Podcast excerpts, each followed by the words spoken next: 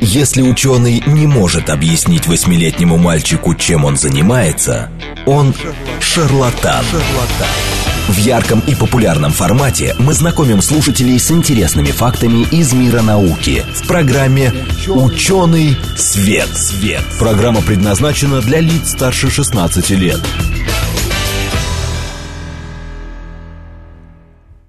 Эфире программа «Ученый свет», в которой мы отвечаем на вопросы об окружающем мире с научной точки зрения. Меня зовут Андрей Бычков, я автор и ведущий этой программы.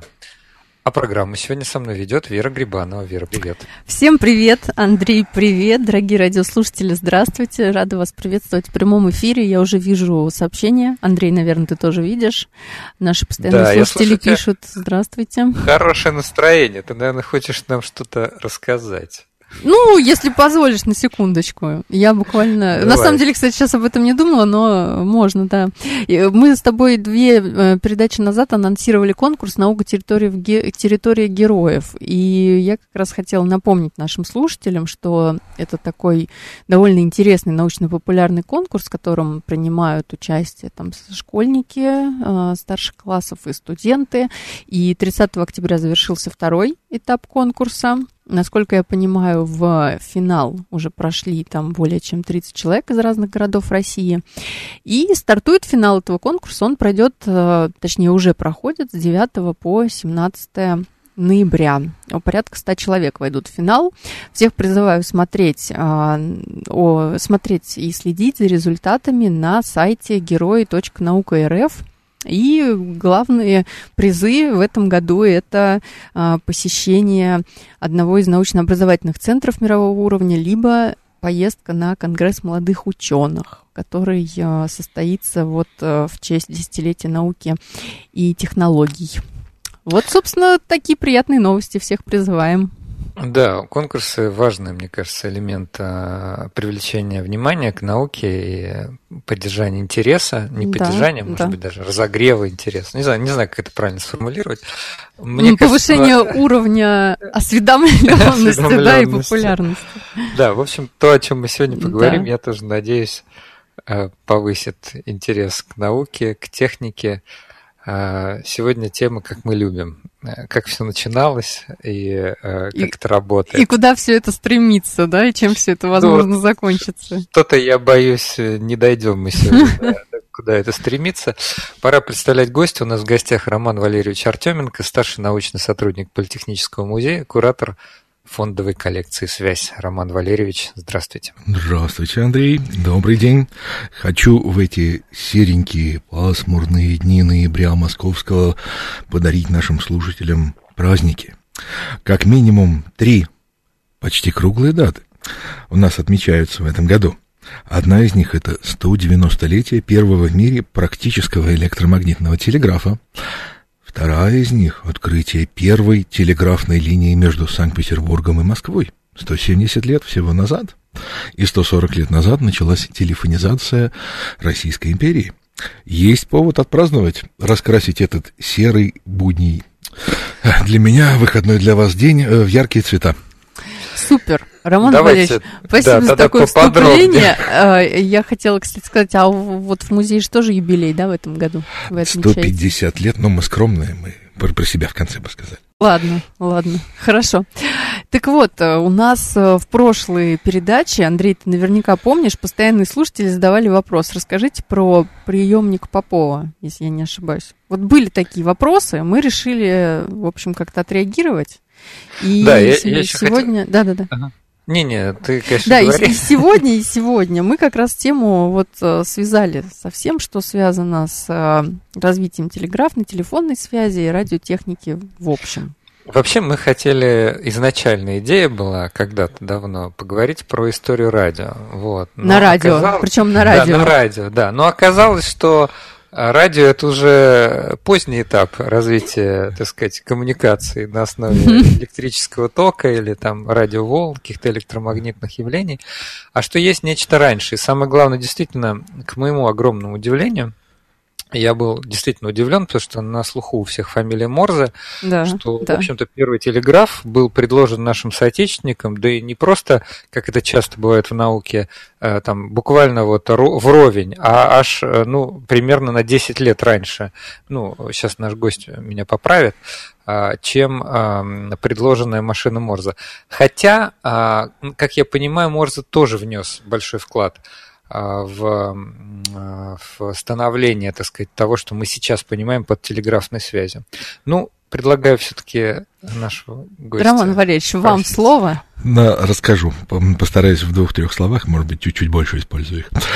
А, ну, скажем так, Вся современная экономика, это у нас, да, базируется вокруг прекрасных коммуникационных технологий, э, транзакции защищенные, защищенные линии связи. Если вы разговариваете с любимым человеком, никто наверняка не подслушает вас. Отправить какое-то сообщение. Э, беспроводная технология позволит вам это сделать, э, не привязываясь ко всяким устаревшим видам шнуров, коммуникации и прочее, прочее. Но современная коммуникация представляет из себя огромный комплекс. Не все у нас распространяется в эфире, к сожалению, сожалению или к счастью, потому что эфир это ограниченный природный ресурс, огромное количество информационных потоков бежит у нас и по старым добрым проводкам, и по оптическому волокну, и только так мы вместе справляемся с огромным этим могучим потоком, потому что это такой целый океан, который нам надо разлить на множество маленьких канальчиков для каждого пользователя, то, что он хочет получить сам. А, по сути дела, все это началось еще в первой трети XIX века, когда постепенно стали приспосабливать открывшиеся явления электромагнетизма для нужд передачи информации. Угу. Одним из пионеров таких оказался наш с вами соотечественник Павел Львович Шиллинг, а, добрый друг Александра Сергеевича Пушкина, а, любитель поизобретать что-то, в том числе изобрел чуть ли не первую а, литографию для книгопечатания. Он и... же еще был кем-то он таким еще интересным. был у нас криптологом, он еще был у нас дипломатом, он был востоковедом. Востоковедом, точно. Он был электротехником одним из первых. Придумал электроподрыв мин, кстати, да, для этого придумал изоляцию проводов, угу. чего до него немногие догадывались сделать. И в 1832 году в своем доме на Марсовом поле в Санкт-Петербурге. В Санкт-Петербурге, совершенно верно. А, арендовал целый этаж у нас для того, чтобы продемонстрировать публике уникальный прибор – шестистрелочный электромагнитный телеграф. Если кто-то работал с таким инструментом, как фортепиано или пианино, представляет себе белые красивые клавиши, да, а, и черные маленькие диезных всяких тонов. А, ну, представьте, что здесь диезные тона у вас тоже угу. такая полноразмерная клавиша стоит рядом. И вот всего таких 16 клавиш позволяли вам исполнить какое-то замечательное произведение. Э, фактически на любом алфавите мира могли передать сообщение. Э, один символ передавался за одно нажатие. Подождите, ну прям вот на любом алфавите? Даже китайский, говорят, Павел Львович Шиллинг использовал, поскольку хорошо его знал, а, он же востоковедом. Соотечественники, правда, угу. говорят, сомневались, ну да. Хорошо, а давайте... хорошо заявлять, что ты что-то знаешь, когда никто не может проверить. Да, а, а давайте тогда расскажем, вот каким образом, а, ведь э, это, это вообще большая серьезная проблема, да, разные кодировки, каким образом вот именно его аппарат позволял использовать большое количество символов. И каким образом вообще это все работает? Да, вот удивительное дело, что в самом зачаточном состоянии еще электротехника находилась, а уже что-то работало, и работало достаточно устойчиво, так что даже в одной из государственных контор поставили такую телеграфную линию протяженностью ни много ни мало 7,5 километров на наши Нет, большое расстояние. Да, То есть да. это уже не, Очень там, не, не 10 метров прокричать э, соседу. Абсолютно верно, тем более линия была защищенная, да, понять мог, о чем там передает только тот, кто знал азбуку. Так. И вот одно из достоинств системы Павла Шиллинга, то, что он в отличие от многих других изобретателей, предлагал передавать э, не по одной линии на один символ сигнал, да, а по некоторому количеству линий закодированный сигнал, который на выходе можно было бы расшифровать. Самая первая его установка, которая относится еще к концу 20-х годов 19 века, э, включала одну единственную стрелочку. Там была белая и черная сторона. В зависимости от того, какой полярности вы прикладывали напряжение угу. к этой замечательной стрелочке, которая включала поляризованные катушки, и в зависимости от поданных знаков поворачивалась к вам либо черной, либо белой стороной, предполагала передачу последовательной азбукой, такой же, как у Морзе. Ну, Морзе уже был на тот момент. Ничего подобного. Нет? Он, он даже еще не был вдохновлен ага, какими-то вот. морскими волнами на открытие своего телеграфа. Вот. А Павел Львович, нужно отдать должное, он был, ну, мы говорим, да, дипломат, ну, подразумевая, что как человек пытливый, он наблюдал за системами передач, которые существовали в других странах. Одна из них, получившая наиболее широкое распространение на тот момент, это оптический телеграф Клода Шапа, а, во Франции, например, да, угу. одна из первых таких линий телеграфа образовалась а, в 1793 аж году. И То есть это 18, конец 18, конец 18 века. века.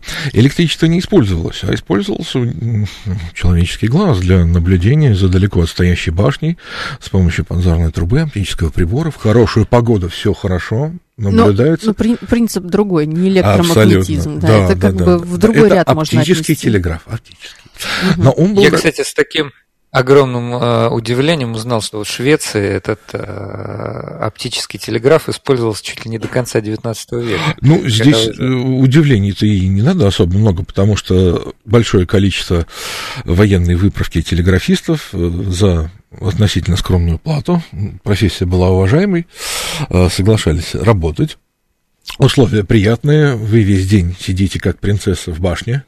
На свежем воздухе. На свежем воздухе, но чтобы вас не продувало, даже шторки были на окошках предусмотрены, и маленькое окошко, тоже изолированное от посторонней атмосферы, в которой выставлялась подзорная труба. Вы следили за соседней башней, когда там переменят свое положение флажки, какой символ вам там передадут. Угу. Ну, нужно было тренировать свою память, потому что речь шла о запоминании нескольких сотен страниц, несколько десятков строк угу. специальных служебных символов. Для чего это было нужно? А, Чтобы а вот, запутать противника. А, а вот такой вопрос. Чтобы передать, допустим, ну, сообщение, предложение, допустим, одно предложение, это же какое-то время надо это все показать, да. переш... ну, как да. сказать, расшифровать, да. записать, ну, да? Скажем так, Сколько сообщение где-то длиной в страничку, у нас долетало из города Парижа до города Лиль, там на память расстояние где-то в 250 километров, угу. за 10 минут.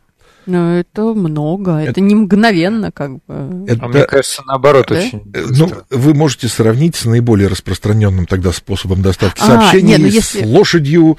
Понятно, да, с чем смотря сравнивать. Да? То есть на тот момент это было это быстро. Было это было быстро. Было я, я поняла, да. Просто сейчас, конечно, если мы сравниваем, мы-то привыкли вообще все мгновенно, да, ну, да, там да. меньше секунды. И, и вот э, очень хорошая ремарка, потому что позволяет оценить вам, да, то вас происходит доставка сообщений 10 э, минут за 200, 250 километров угу. пролетают, а то у вас один символ может быть передан за одну секунду на расстоянии в 300 тысяч километров. Угу. Потому что скорость распространения у нас, да, электричества. Так, стоп, 300 километров. 300 тысяч. А. 300 тысяч. Ни много ни мало. Да, 300 это а, метров в секунду скорость звука. Поняла, да, скорость, да, скорость света. Да. Скорость звука да. немножечко поменьше, на несколько порядков. Вот. Но прелесть в том, что как мы видим, уже в начале XIX века появились системы, которые могут вполне конкурировать с нашей по передаче. А, основным недостатком было наличие операторов с человеческими скоростями, не со световыми. Больше 10 символов на телеграфе Павла Львовича Шиллинга было передать сложно. Э, за какое время? За, за минуту. За минуту. 10 за мину... символов 10 символов, да. Угу. Но это неплохо даже по меркам середины 19 века, когда в нормативах для телеграфистов было записано, что хорошей считается передача э, и стопроцентное ее подтверждение правильности полученных символов 6 в минуту. Так что, Павел Львович, все было хорошо. На одной из демонстраций присутствовал у нас, судя по всему, Александр Сергеевич Пушкин. Угу. По мнению некоторых пушкинистов, знаменитое стихотворение «О, сколько нам открытий чудных готовит просвещение дух, и опыт сын ошибок трудных, и гений парадоксов друг, и случай Бог-изобретатель» посвящались как раз другу Павлу Львовичу Шиллингу. У Павла Львовича Шиллинга была неплохая родня одного из братьев звали Александр Христофорович, по фамилии Бенкендорф, он возглавлял царскую охранку и, судя по всему, не регистрируясь ни в каких журналах, а аккуратненько привел э, императора Николая Первого угу. на, на тот момент. Угу. Да, спасибо. Тот, тот, тот выразил полное удовлетворение виденной машиной, написал какие-то приветственные слова на положенном французском и попросил Павла Львовича, чтобы не было в русской печати никаких публикаций на тему электромагнитного телеграфа, даже переводных. Вот давайте здесь немножко остановимся. Действительно, я в интернете, ну, там, в открытых каких-то источниках э, видела информацию, что вот открытие это, оно на самом деле большое значение имело, но оно было скрыто от, э, не знаю, там, промышленников, э, там, э, вообще от электротехников других. И оказывалось, что ну, это только для определенных только людей, да, в государственной структуре, которые могли этим пользоваться. И как вы думаете, это вообще повлияло как-то, замедлило вот общий прогресс или нет? Ну, даже не важно, что я думаю, важно, что военные критики того времени уже в 40-х годах высказывали такое мнение, что общественный интерес был принесен в жертву интересам личной безопасности.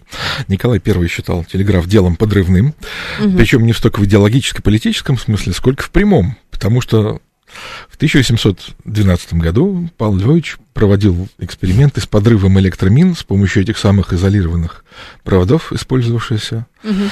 В электромагнитном телеграфе. И, видимо, не очень захотел император иметь у себя во дворце такое устройство, которое может быть использовано по-разному. И первая телеграфная линия была обустроена в Адмиралтействе, соединила противоположные концы этого здания. Причем часть кабелей шла еще и под водой. То есть Такое было серьезное испытание для первого электротехнического устройства передачи информации на расстоянии.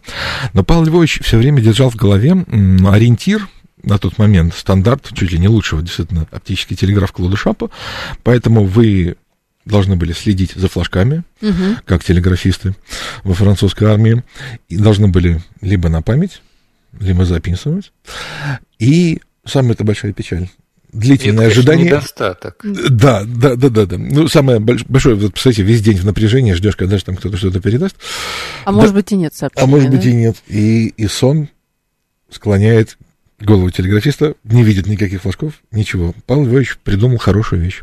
Механический звоночек, э, стопор которого высвобождался электромагнитной угу. защелочкой специальной. Угу. Ну, а как это работало? То есть получается, что электрический импульс идет по проводам? Да, да? вы, как? нажимая на клавиши, угу. замыкаете цепь, угу. и электромагнитные стрелочки начинают, в зависимости от полярности, поворачиваться к вам либо белый, угу. либо черный угу. своей стороной. Угу. А дальше вы уже смотрите, так, вот у меня в азбуке, так, ко мне стрелочка первая а повернулась, вот, а, черная. А звонок? Или я а звоночек, вот звонок. да, да, да. Всего у нас было 16 клавиш, угу. 12 из них для управления флажками стрелочек, угу. две из них для перемены полярности, uh-huh, чтобы все uh-huh. это хорошо работало. И вот э, предпоследняя пара как раз служила для побудки телеграфиста. Нажимаете одну из этих клавиш с одной основной. А, и да, звуковой сигнал. Все, понятно. Все, послушал так, я готов принимать. По устройству понятно. А давайте посчитаем, сколько у нас проводов необходимо для такого. А, Если 6 шестистрелочный, значит, как минимум 2 нет, нет, нет, нет, видите, там нет? как бы гениально э, решил эту проблему Павел Львович тем, что менял земляной провод, там можно было и минус, и плюс подключить, поэтому у вас 6 проводов на 6 стрелок, угу. у вас общий провод. А, общая земля, то есть да, сеть. Да, да, да, да, да, да. И для звонка, наверное, отдельно. Да, и отдельный для звонка. То есть, ну, все, все нормально. 8. Получается 8 проводов. Сейчас наша передача становится моментально адом для тех, кто в школе в девятом или в каком там восьмом классе пропустил тему электричества. Ну, ничего страшного в этом нет, поскольку схема телеграфа Павла Львовича, она находится в открытом доступе. Можно посмотреть, насколько это простое, гениальное по-своему изобретение. Ну, тем более для 19 века. Угу. Слушайте, передавать э, по восьми э, проводкам это же сакральная цифра для, для современной техники. Почему? Андрей, ну почему объясни?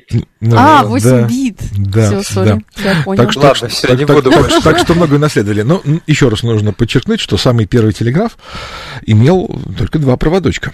Угу. Вот, и, в принципе, он мало чем отличался от Морза, разве что приставочка для отображения символов, да, подразумевал оптический способ считывания, да, вот я посмотрел, я увидел, что там нарисовали, и не было никакой фиксации графической.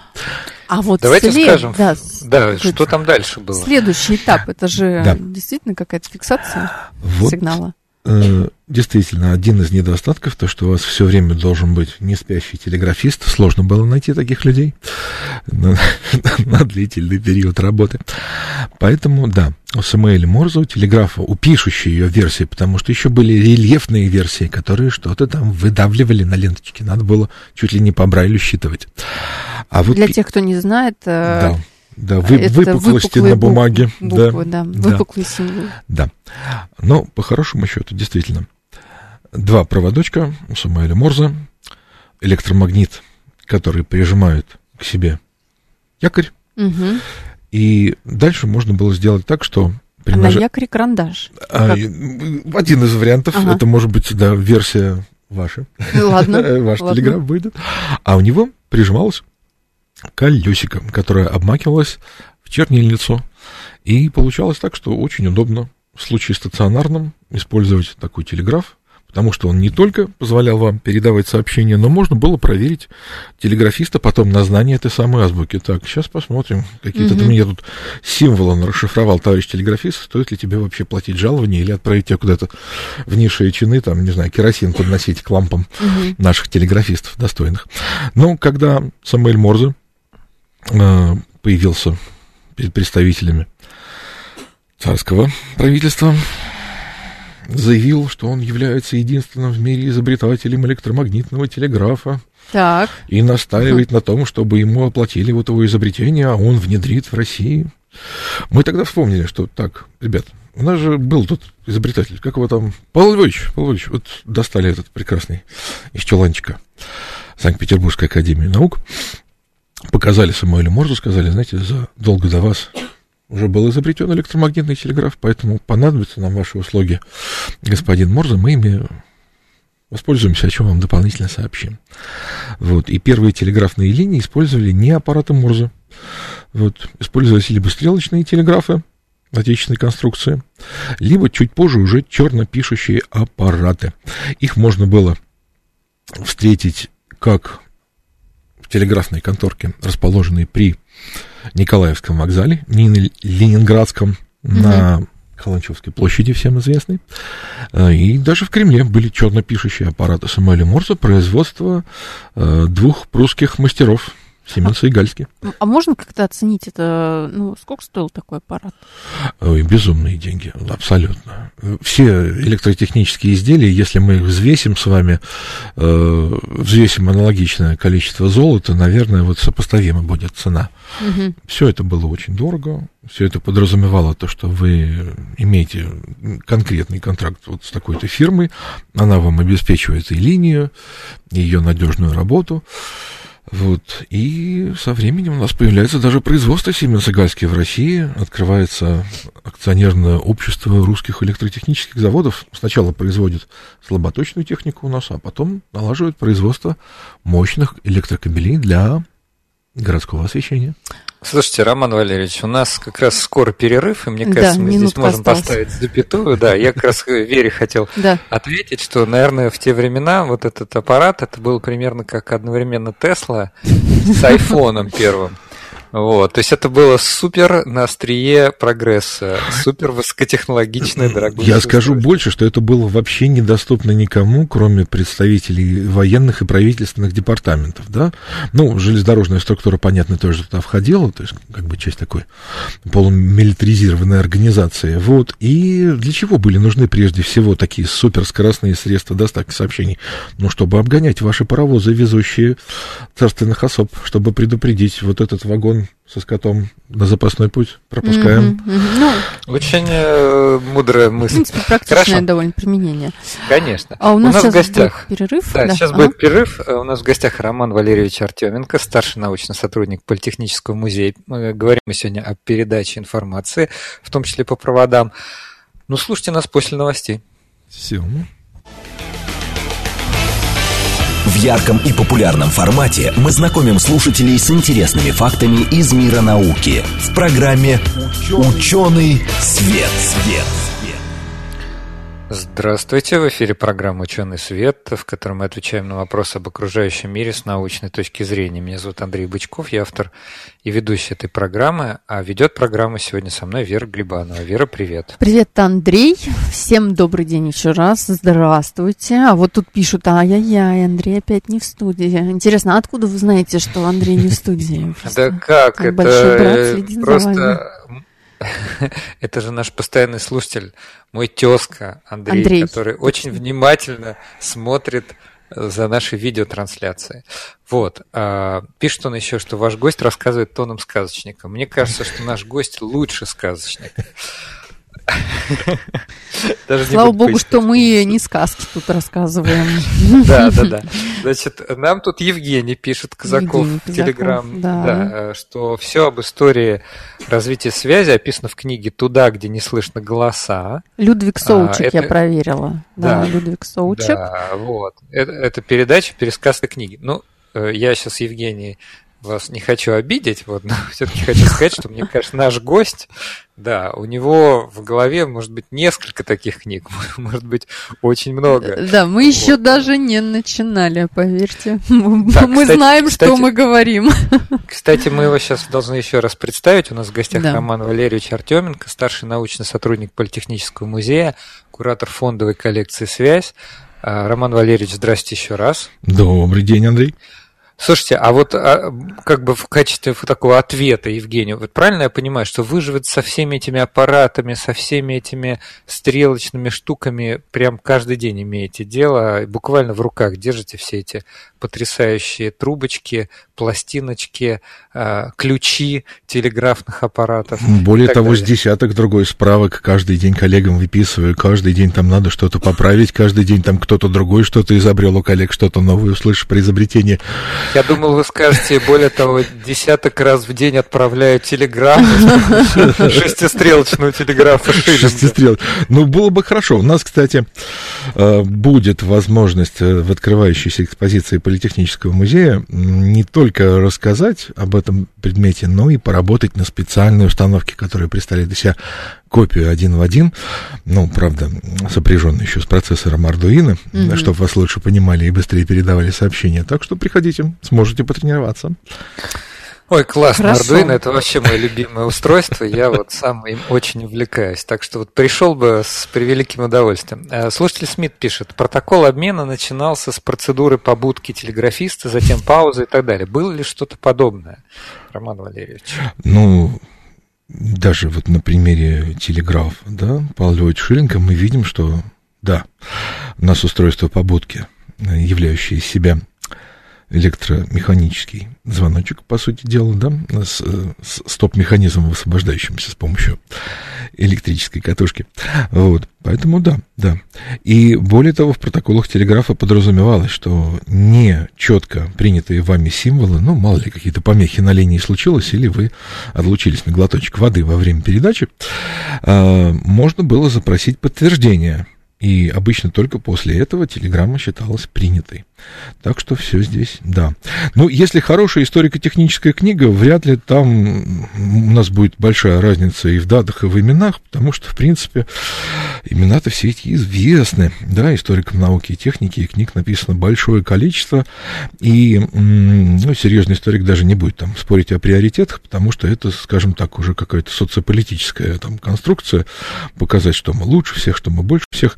Мы вообще-то принадлежим к человечеству, и в равной степени все цепи вот этой исторической имеет не меньшее значение, чем все детальки в цепи электрической, чтобы все работало. Вот это очень хорошие слова, мне кажется, потому что, конечно, как известно, Россия родина слонов, и мы да. очень благодарны да. Шиллингу, вот, но я вот как раз хотел в продолжении этой темы, а потом мы уже к телефонам, надеюсь, перейдем, угу. А, все-таки уточнить, а, вот Морзе, вот в чем вот э, его-то можно сказать, принципиальное достижение. Ну, как минимум, первое, что приходит в голову, он подарил нам морзянку. Ну, давайте, да, азбуку, с, с технической да? точки зрения. Аналогичная азбука была и у Павла Львовича Шиллинга, но поскольку его аппарат не был пишущим, да, он требовал повышенного внимания от оператора, а, профессиональные телеграфисты, пришедшие из системы оптического телеграфа, с ним справлялись быстро, но похоже, что в голове у Павла Львовича сидела задумка использовать его как личный приемник самого императора.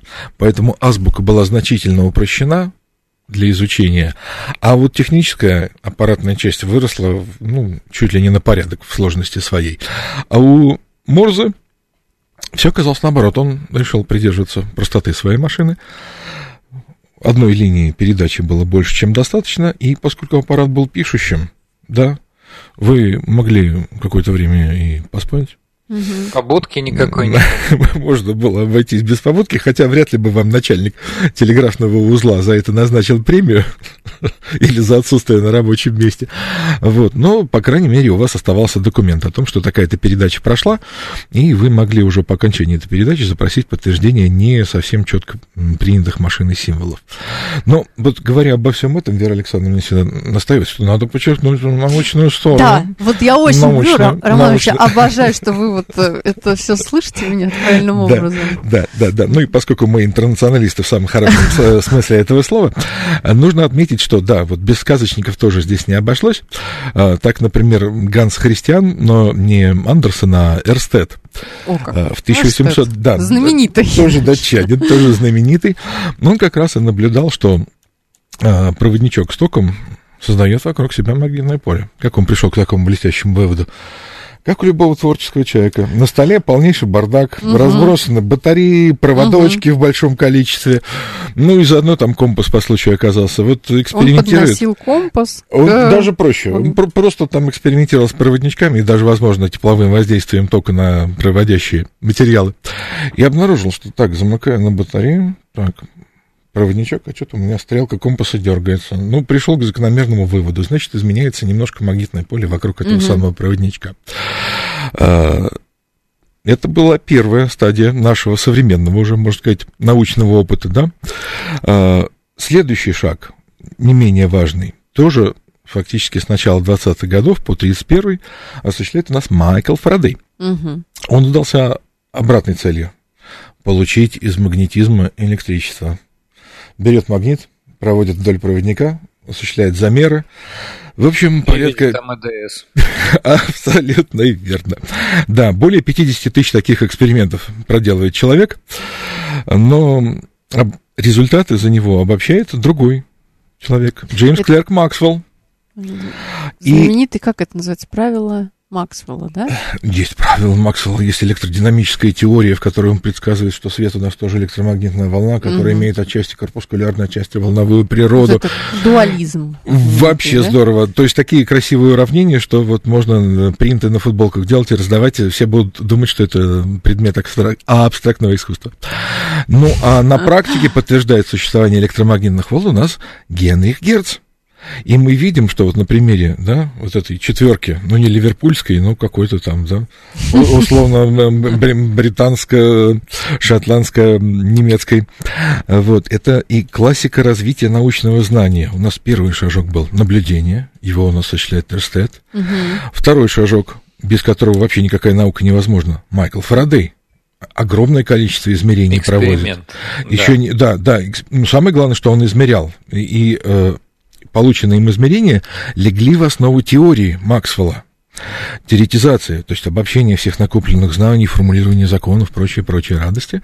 Ну и венец всего научного современного еврейского знания, подтверждающий да, теорию или опровергающий ее беспощадно, это эксперимент, который проделал Генри Герц, который у нас может считаться одним из отцов-основателей радио. Немецкий физик. Да. Первый да. в немецкий работал. Физик, немецкий физик, да. Вот, кстати, кстати, буквально секундочку. Я хочу да. нашим слушателям напомнить, что да. прямой эфир 8 925 4 восьмерки 94 8 это смс. Телеграм говорит о Москобот. Все как обычно, можно задавать вопросы. И вот раз прозвучало здесь слово радио, а, я хотел вот так вот спросить. А как вы считаете, пригласим мы Романа Валерьевича обязательно? Сегодня мы точно про радио не успеем. Жалко, но... Да, позвать его рассказать про радио. Да. Вот я наших слушателей спрашиваю. Я, я надеюсь получить вполне однозначный ответ, но тем не менее, посмотрим в Vox Populi. Хорошо, двигаемся дальше. Значит, э, Фарадей наблюдал, Максвелл обобщил. А да, Герц провел первые эксперименты, которые показали, что действительно у нас есть некое невидимое нашим прекрасным глазом излучение, которое, тем не менее, передается в атмосфере и может быть даже принято. Правда, ну, никакой практики с ним мы получить не можем, уж больно там слабенькая искра на выходе этой петельки получалась у Герца. Вот, ну, там пришли в результате люди, которых можно назвать э, скорее уже не представителями чисто науки, а представителями технических наук или технического корпуса экспериментальной науки, вот так. Они как раз и развили все это до э, практических уровней. Ну вот первые цепочки, да, были такие. Но вернемся к нашему любимому электромагнитику, который нам вот уже, да, чуть ли не полвека здесь по истории нашей служит для передачи информации на расстоянии. Оказалось, что прибор этот годен не только для визуальной передачи, там, переключения каких-то флажков или нанесения каких-то отметок на бумагу. И этот предмет, снабженный приемником давления, мембраной, вот сейчас звукотехники, если выйдут, то из аппаратной мы аккуратненько разберем какой-нибудь микрофончик, я вам покажу, нет, что такое нет, мембрана. Нет, мы не будем разбирать. Ну ладно, хорошо. Представьте себе просто плоскую какую-то поверхность. Можно и мы в говорим, Яндексе забить. И мы говорим в нее, да. Оказывается, если такую мембранку мы делаем из а что там было? Уголь? Металл. Да? А, металл. Металл, Да. да. И размещаем ее в непосредственной близи от электромагнитика, Мгм. перемещение мембраны вызывает изменение магнитного потока внутри этого электромагнитика. И на выходе мы имеем АДС самоиндукции. Э, Были такие микрофончики, были такие телефончики. Почти один в один они похожи были по конструкции, даже не требовали батарейного питания. Единственное, почему они не прижились в богатых домах, которые могли себе позволить первые Мгм. модели телефонов, Мгм. нужно было кричать с них очень громко, чтобы создать какую-то там достойную М, силу волну, да? электродвижущую, да, и что-то принять. Правильно За- я понимаю, простите, даже Да, перебиваю, что да. это такая электризованная версия вот этого телефона, как вот э, дети иногда играются с э, нитками. и с, э, Это более древняя модель, да. А, Телефон влюбленных или Это как... провод, соединенный двумя Робо- железными да, вот этими, да, да? Вы, вы верно чашками? подчеркнули физическую сущность явления. Там тоже есть мембрана, она вот как э, дно у стаканчика там у вас, да, вот она и является приемником звуковых давлений. Мгм. Если вы имеете сильно натянутую, желательно синтетическую веревку, а еще лучше кусочек металла, такой на проволочке, длинный достаточно, э, на расстоянии до 100 с небольшим Мгм. метров может работать такой телефон. Так что если там любимая девушка живет там в соседнем доме, можно перекинуться и болтать сколько угодно. Э, Тариф бесконечный, вот, да, пока веревочка... Безлимитный, да. Бе- Безлимитный, абсолютно верно. Удобная вещь. Но это все-таки из других веков нам досталось.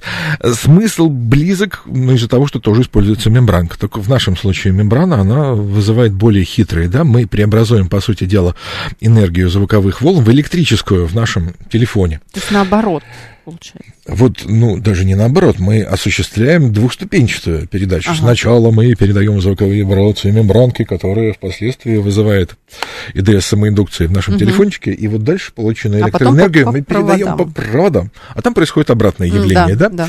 Вот воздействие переменного тока звуковой частоты заставляет двигаться мембранку на приемном телефоне. Но первые эксперименты, проводимые в лаборатории Александра Грэма Белла, ну, по- Знаменитый. Знаменитые, да, похоже, особого на самом деле успеха не имели, потому что единственное, что он Там услышал, говорят, из каждого утюга. Ну ладно.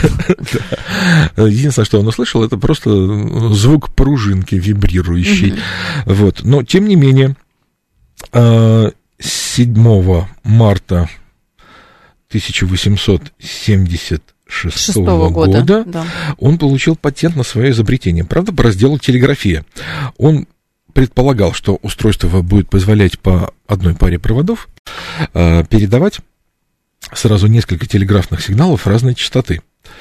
Э, но внизу была отдельная установочка нарисована, телефончики с электромагнитиками. У одного рупор, у Мгм. другого прослушивающее Наушник. устройство, наушничек, да, вот. И было написано, что можно передавать в том числе и человеческий голос. На практике, правда, звучало все очень тихо, либо Мгм. надо было очень громко кричать. Ой, и даже на международной выставке, посвященной столетию открытия Америки, простите, независимости, конечно, не открытия. Вот. А, Александр Грэм Белл был ну, почти в депрессии. Я так много времени провел с этим устройством, все проходят мимо, никто ничего не слышит. То ли mm-hmm. потому, что на ярмарке гораздо громче все происходит, чем в моей уединенной лаборатории, то ли просто люди не совсем понимают, что можно по проводам передавать А это прям лаборатория была? А, нет, э, в своей лаборатории это просто вообще какая-то литературная история, потому что напарника его звали Уотсон. А человека, который купил там первые пары аппаратов, звали ни много ни мало Холмс. Вот, Очень в городе э, Бостон. Поэтому, поэтично, да? Да, да. Это литературно. Действительно какая-то совершенно литературная история. Вот. Но подошел к нему один изящный бородатый человек, посмотрел на него. Это ты мой друг Александр? Да, это я. Что ты тут делаешь? Я вот изобрел устройство для передачи человеческого голоса на расстоянии. Да ладно. Дай-ка послушать. Прислушался человек, сказал, так. А в чем печаль? Ну, пока популярностью Денег не нет. пользуются, да, не могу добиться. Слушай, Инвестиций ты, в, в технологии. Ты же мой друг Александр упрямый шотландец, такой же, как твой отец, который заставил говорить то, что от природы не должно было говорить, а именно глухонемых детей. Придумал систему видимой речи его папа Белл. Вот. А сын позволил людям общаться на расстояние в сотни тысяч километров. Вот, только что хотела спросить, сколько же расстояние? Уже там... В самых первых телефонах было до 400 метров. Нужно отдать должное Беллу. Его имя связано также и с первым беспроводным телефоном. Это как? Правда, не мобильным. Не мобильным. Не мобильным. Сотовым? Даже не, сотовым. Это был телефон, который в качестве э, передающего канала использовал солнечный свет, отраженный от зеркальца. К зеркальцу была прислонена та же самая звуковая мембранка, которая изменяла угол этого зеркальца, и в зависимости от меняющегося угла в приемной установке в параболическом зеркальце стоял селеновый фотоэлемент, который угу. осуществлял прием. На расстоянии в 200 метров можно было разговаривать без проводов. В угу. телефоне системы Bell образца 1881 года. Угу. Так что вот. Роман Валерьевич, а как же все-таки удалось преодолеть вот эту проблему с тихим голосом? Да. Что-то. Да, да, да, да, да, да. Как это часто бывает, да? Э, в дело вступилась команда угу. друзей конкурентов. Э, одним из первых, наверное, был у нас здесь Томас Алва Эдисон сказал, что Белл изобрел какое-то устройство, на которое вообще чертовски плохо передавало голос. А я взял и сделал угольный микрофончик, и наконец-таки это устройство стали покупать. Ну, Белл, видимо, не хотел покупать угольный микрофончик своего самого заклятого друга-изобретателя, поэтому привлек а, некого изобретателя Блейка, который придумал очень похожую конструкцию, тоже с угольной таблеточкой платиновой, иголочкой, которая работала гораздо лучше. Но в отличие от конструкции Почему Белла... угольный порошок? А у, оказывается, он достаточно хорошо поддается воздействию языковых колебаний и здорово mm-hmm. меняет свое сопротивление в зависимости mm-hmm. от амплитуды и частоты нашего голоса. Mm-hmm. Вот. И эти телефонные аппараты, и стали первыми ласточками телефонизации по всему миру, в том числе и в России они появились уже в 1882 году. В отличие от телефонов а мы сказали, что юбилей будет? 140 лет. 140 Конечно, лет. как же, как же. Мы же хотим подарить праздник в эти пасмурные в московские эти, да, дни. Да. Поэтому первое, что мы сказали. Да. И эти аппараты для питания микрофонной своей цепи требовали источника химического постоянного тока, ну, достаточно низкого напряжения, да? Так, так, так. Нужна химический была... источник. Химический источник. Гальванический элемент какой-то. Большая. Батарейка. Банка. Банка с двумя электродами, медной и цинковой, как ну... правило. Кислота, может быть, электролит использован. В общем, со временем э, тот резиновый ободок, который спасал жителей квартиры от вдыхания паров кислоты, он приходил в негодность, и так или иначе. Либо жаловались жители, что что-то у нас тут поржавело все металлическое в прихожей от вашего телефонного аппарата. А уж э, телефонные мастера, которые вынуждены были чуть ли не по нескольку раз в месяц приходить к вам домой, чтобы менять эти батареи, жаловались еще больше, потому что их кожаная сумка, предназначенная для переноски этих батарей, покрывалась дырами. Угу. Чуть-чуть ли не за тот же месяц. Так это гальванический элемент Даниэля Якуби. Ну, не Нет? менее ну, да, известный цинк производитель. И, цинк и медь. И, и Жена Грене у нас угу. француза, чуть позже можно было поставить и сухие элементы того же француза Лекланше или датчанина Хеллисона. Вот это, да, да, в 70-х годах 19 века это уже можно было купить при желании, да. Вот. Но думали над этой проблемой, иметь мастера, гонять его туда-сюда, вдоль этих бесконечных городских улиц. Давайте лучше батарею сделаем на станции. Так и появились аппараты сначала с местной батареей, которые в больших скворечниках ваших телефонов устанавливались, а потом они переместились на станцию. Для вызова же, да, абонента требовалось высокое напряжение, гораздо больше, чем в батарее, поэтому почти в каждой конструкции телефонного аппарата 80-х годов вы, скорее всего, найдете индуктор, угу. генератор переменного тока высокого напряжения. Если покрутите ручку индуктора и коснетесь его вывода в момент, когда крутите, вас ударит током достаточно чувствительно. Напряжение там выходное от 60 до 90 вольт только так, на ура. Вот. Но да, за, за счет него работал поляризованный электрический звоночек. Очень приятный по звону с двумя чашечками.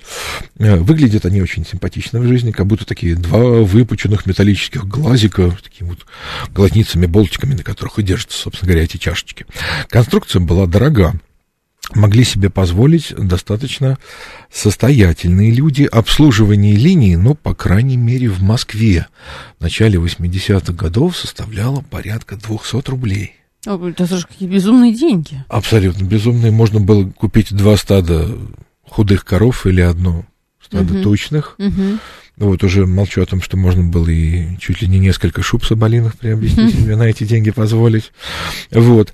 Э, была и хитрость определенное количество телефонных э, соединений все-таки имело ограничения некоторые на станции. Чтобы вы долго не болтали, первые телефонные аппараты вам крепили на стене. Э, чтобы стоя, да, стоя. было неудобно разговаривать. Стоя. Вот зачем. Удобства удостаивались только те люди, телефонный разговор, для которых был профессией. Ну, например, на той же телефонной станции какой-нибудь мастер главный, да, вот, мог иметь у себя настольный аппарат вполне. Угу. Вот. А, а сколько... Очень интересно. У нас, кстати, две минуты. Даже столько вопросов возникло. А сколько можно было по времени разговаривать? Ну, временных ограничений разговор не имел. Считалось, что 24 часа в сутки mm-hmm. должен быть доступен для вас телефон. Mm-hmm. У первых телефонисток смена длилась 12 часов. Mm-hmm.